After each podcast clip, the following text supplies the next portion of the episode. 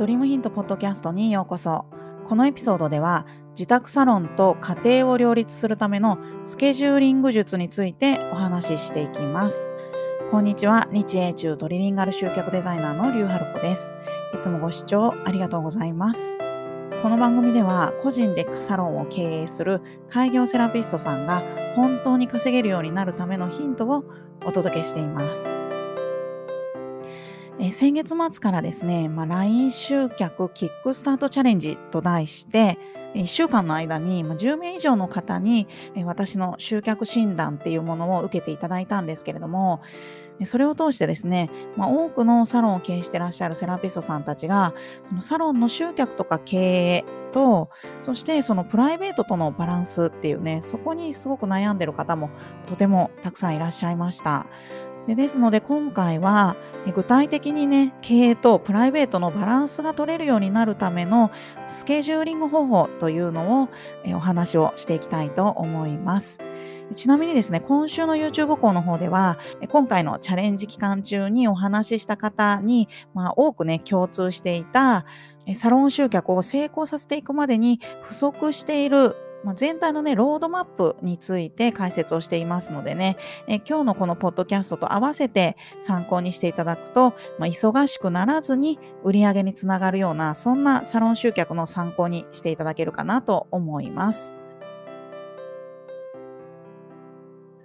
はい。ということでね、えー、ちょっと内容に入っていきたいと思うんですが、えー、私自身はね、えー、今現在、え午前中だけお仕事をして、で、お昼で、まあ、子供たちを小学校に迎えに行って、午後は仕事をしながらホームスクーリングをさせているところなんですね。で、まあ、もともとは、まあ、これはね、あの、昨年の6月に休校明けから、まあ、感染予防の対策として、まあ、私自身ね、あの、若い頃に肺炎やってたりとか、もともとね、心臓に持病があるもんですから、ちょっとね、ハイリスクな家庭ということで、まあ、学校に了解を得て、まあ、午後はホームスクーリングにさせてもらってるんですけれども、まあ、ます。去年からね、やってみたらね、結構その午後しっかり宿題やったりとか、それからあの次のね、授業の予習したり、まあ、あとね、娘なんかはその毎日25分ずつオンラインでネイティブの人と英会話の授業を受けたりしてね、あの全体に2人ともすごく学力がアップできたので、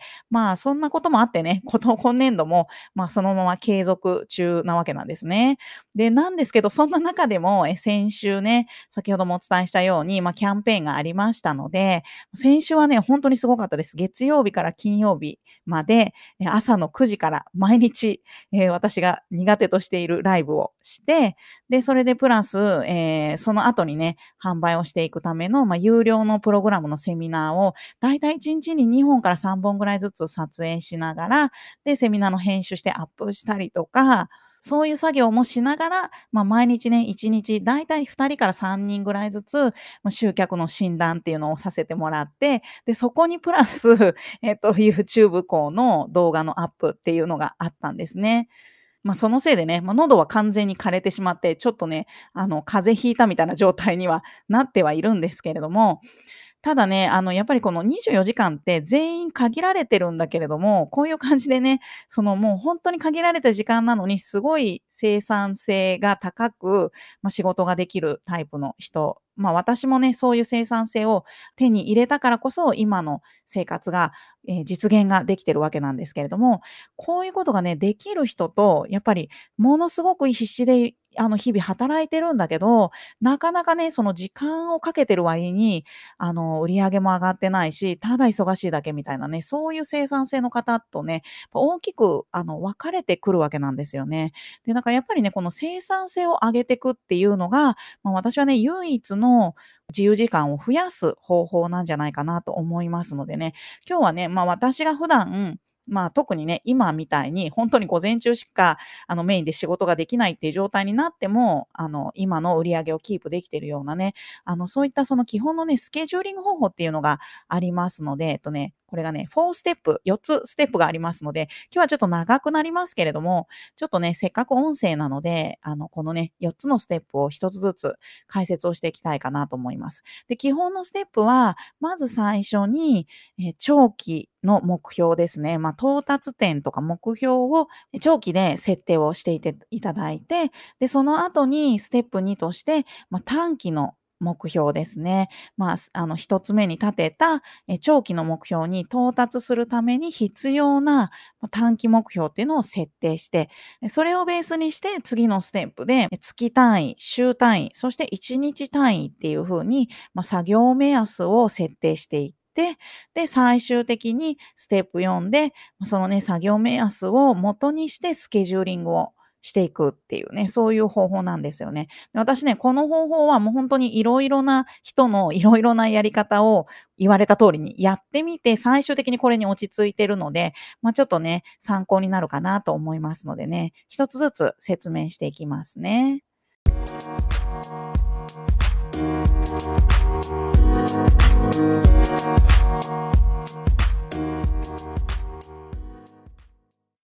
えー、基本のね、スケジューリング方法、まず最初のステップが、えー、長期目標ですね。長期にわたってあなたが到達したい点ですね。到達点の目標っていうものを、まずは設定をしてあげてください。ね、このね、生産性をアップしようとかね、こう自由時間を増やそうって思うときに、まあ、本当にね、今回お話しさせていただいた方も含めて、本当に多くの方が、こう時間を増やすためには、外注さんに頼んだりとか、有料のツール使ったりして、ちょっと楽して集客したり販売できるようにする必要があるんだっていうね、そういう、こう、なんだろうな、勘違いが、やっぱりあの全体にね、皆さんに共通してました。でもね、この生産性って正しくアップしていかないと、結局のところはなんかね、自由時間をお金で買ってるだけっていう状態になりがちなんですよね。で、なのでやっぱりね、自由時間も増やしながら、それと同時に集客も販売も、やっぱりね、制約率を上げていくっていうのが、やっぱり絶対必須なわけなんですよね。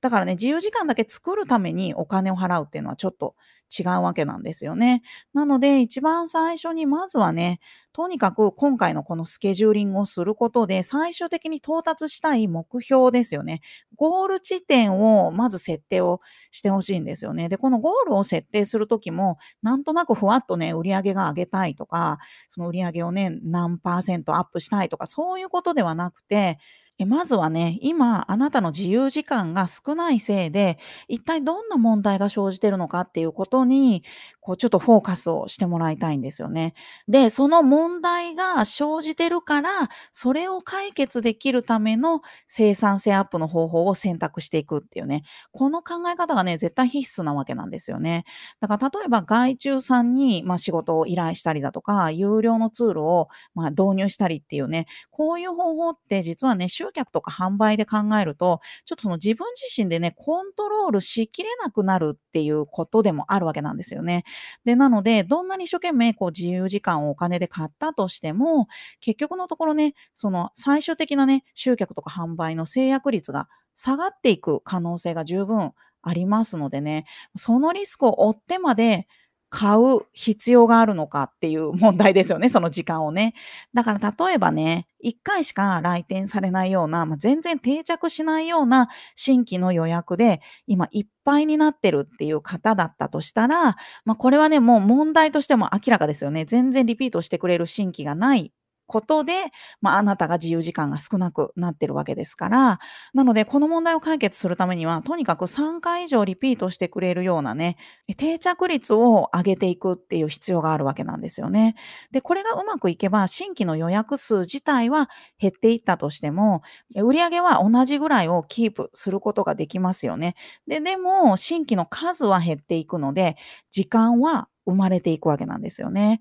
で、なので、まずはね、今あなたが時間がないのは、本当はどういう原因で、この時間がなくなってるのかっていうのをね、よくよく考えてもらいたいんですよね。で、その上でそれを解決するために必要な施策は何なのかっていうことで、まあ、定着率が低いせいなのか、それともリピート率が悪いからなのか、それともリピートしてる人の単価アップができてないからなのか、それとももうそもそもが新規集客数が少ないのかっていうね。まあ、ここら辺のね、あの、ど何が原因で今あなたが時間がなくなってるのかっていうね、本当のその理由を、まずは見つけて、それを解決するために何が必要なのかっていうね、それを、え、長期の到達点として目標として設定をしてもらいたいんですね。で、それで設定した長期目標に到達するために、途中でね、必要になってくる短期目標を次に設定をしていってもらいたいんですね。でね、この短期目標のことをね、私たち集客の業界では KPI というふうに呼んでます。えー、Key Performance Indicator と言って、まあ、KPI ですね。まあ、要するに、まあ、長期目標ね、さっき立てた長期目標の達成に必要な途中経過のチェックポイントっていうのをね、設定する必要があるんですね。だから例えばさっきの例題でいくと、まあ、今時間が少ないのは、1回しか来ないような定着しない新規の予約でいっぱいになってるから、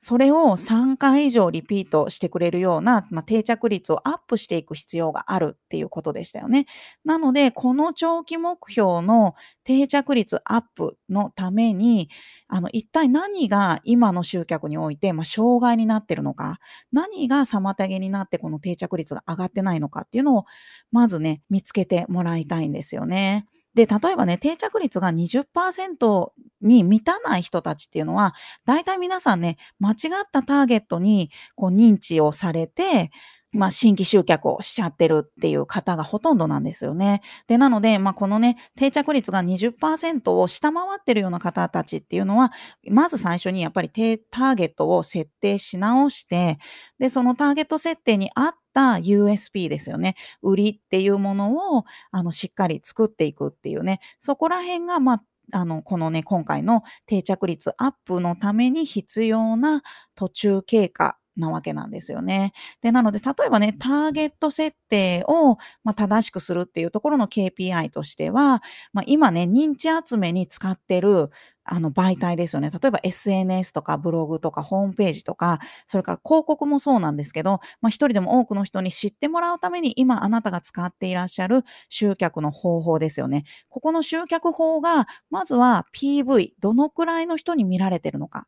で、そのうちの何パーセントぐらいの人が実際にちゃんと集客につながってるのか。それが CTR っていうんですね。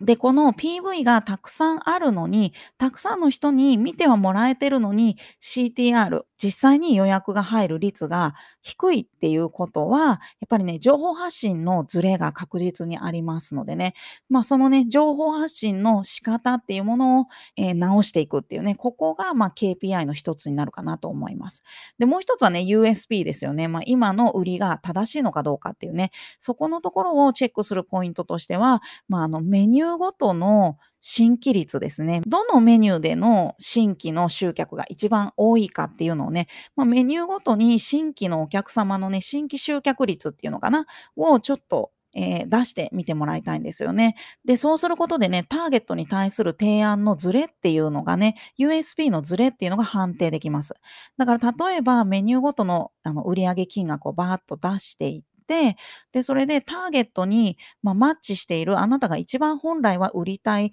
主力のメニューよりも、新規で集客できてるメニューが、こうちょっと違うメニューになっちゃってる場合、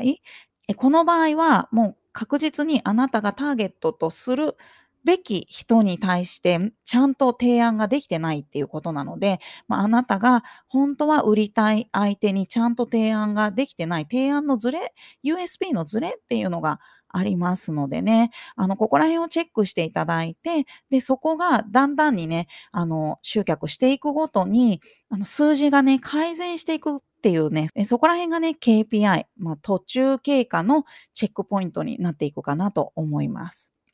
でですね、まあ、ここまでで、まあ、長期目標に対するえ途中経過のね、KPI、短期目標を設定できましたので、次にやることが、え月単位、週単位、そして1日単位で作業目安を設定していきます。えいよいよですね、まあ、月単位週、単位1日単位で作業をしていかないと、まあ、やらなきゃいけない作業の目安っていうものを設定していくんですけれども、えこの時設定するのもやっぱりすごく大事なのが、その長期目標に到達するために必要なえ途中経過のね、短期目標っていうのがね、設定できたと思いますので、その短期目標一つ一つを達成するために、まあ、どんな作業をしていかないといけないかっていうね、そこから、まあ、月単位、週単位、そして1日単位っていう順番で、作業の目標、作業目安をしっかり設定をしていきます。例えばね、今回の例題の場合、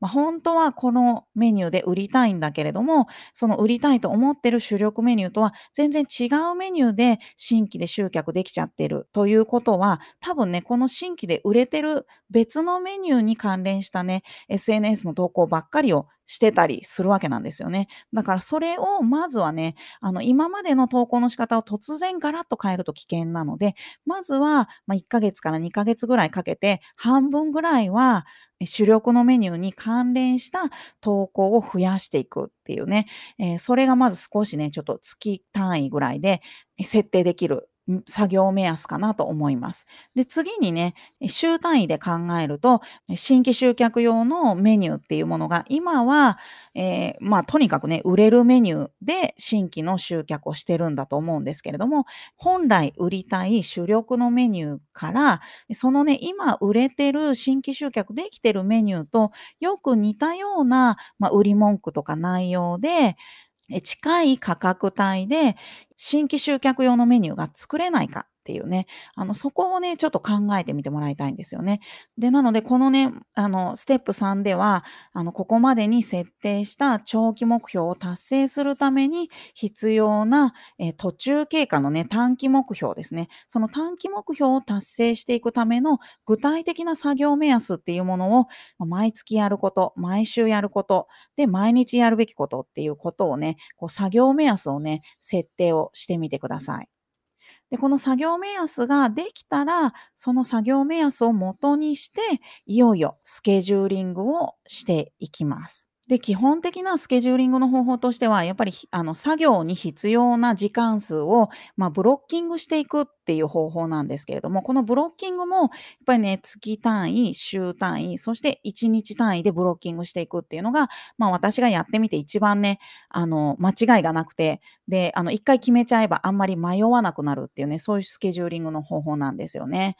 で、だから例えばね、えー、私なんかだと、こう一日単位でやらなきゃいけないことっていうのは、例えば午前中っていうのは、まあ、子供たちが学校に行ってるので、まあ、撮影とか個別コンサルみたいなね、まあ、静かな環境が必要なような仕事っていうのは、えー、午前中のうちにやっておかないといけないんですよね。で、週単位で行くと、水曜日か木曜日には、まあ、YouTube の動画の撮影が終わってないと、編集して、金曜日にアップするのには間に合わないので、まあ、それがね、週単位の作業のスケジューリングですね。で、まあ、月の単位で行くと、まあ、今回の場合ね、例えば今月から、まあ、新しいプログラムがね、スタートするっていうことだったので、まあ、それに間に合わせるために、先月中にはこの LINE 集客のね、キックスタートトチャレンジっていうね、まあ、5, 5日間のチャレンジを、えー、やる必要があったので、それに向けて月単位で何ヶ月か前から実は準備してたんですよね。で、なので、こういう感じでね、あの、一言にスケジューリングって言ってもね、ただ単に、まあ、一日ね、今日早く起きて、今日一日のスケジュール立てればいいかっていうと、そうではなくて、そのスケジュール自体を立てる前に、まずは一番最初に長期の目標を立てて、で、その次に短期の目標をしっかりね、KPI として作っていって、そこに間に合うように、え日々の作業目標っていうのをスケジューリングしていって、で、そこからあの、今日一日のスケジュールっていうのが決まるっていう風になってますのでね。まあ、やっぱこういう風に、あの、しっかりね、長期目標から逆算して、日々のスケジューリングができるようになると、ただただ忙しいだけだった今までのね、経営の仕方から、まあね、この作業が、あの、クリアできれば、この目標の、え、KPI が達成できるから、この問題が解決できるっていう風にね、意味のあるね、こう作業になっていくわけなんですよね。で、これがあるから積み重ねていけるようになりますのでね、結構やっぱりね、皆さん今回ね、お話しさせていただいた、あの、皆さん共通して、そのね、積み重ねの作業っていうのがなかなかできないっていうことをね、えー、おっしゃる方が多かったのでね、今回こんな感じの、えー、音声セミナーにしてみました。ちょっとね、今回長かったけど、でもやっぱりね、今のあなたの時間の使い方を、あの、集客とか販売の目標から逆算して見直してもらうっていうのはね、あの、やる、もう一回ね、見直すだけでもすごく大きく、あの、生産性に反映することができるようになると思いますのでね、まあ、今後もね、こんな感じで毎週1回ずつ、えー、校長と私と交代交代でね、このスタンド FM の方から、え、音声セミナーを発信していきますのでね、え、もしスタンド FM のアプリがダウンロードしてある方はね、ぜひフォローもしてくださいね。はい、それでは、えー、また次回のエピソードでお会いしましょう。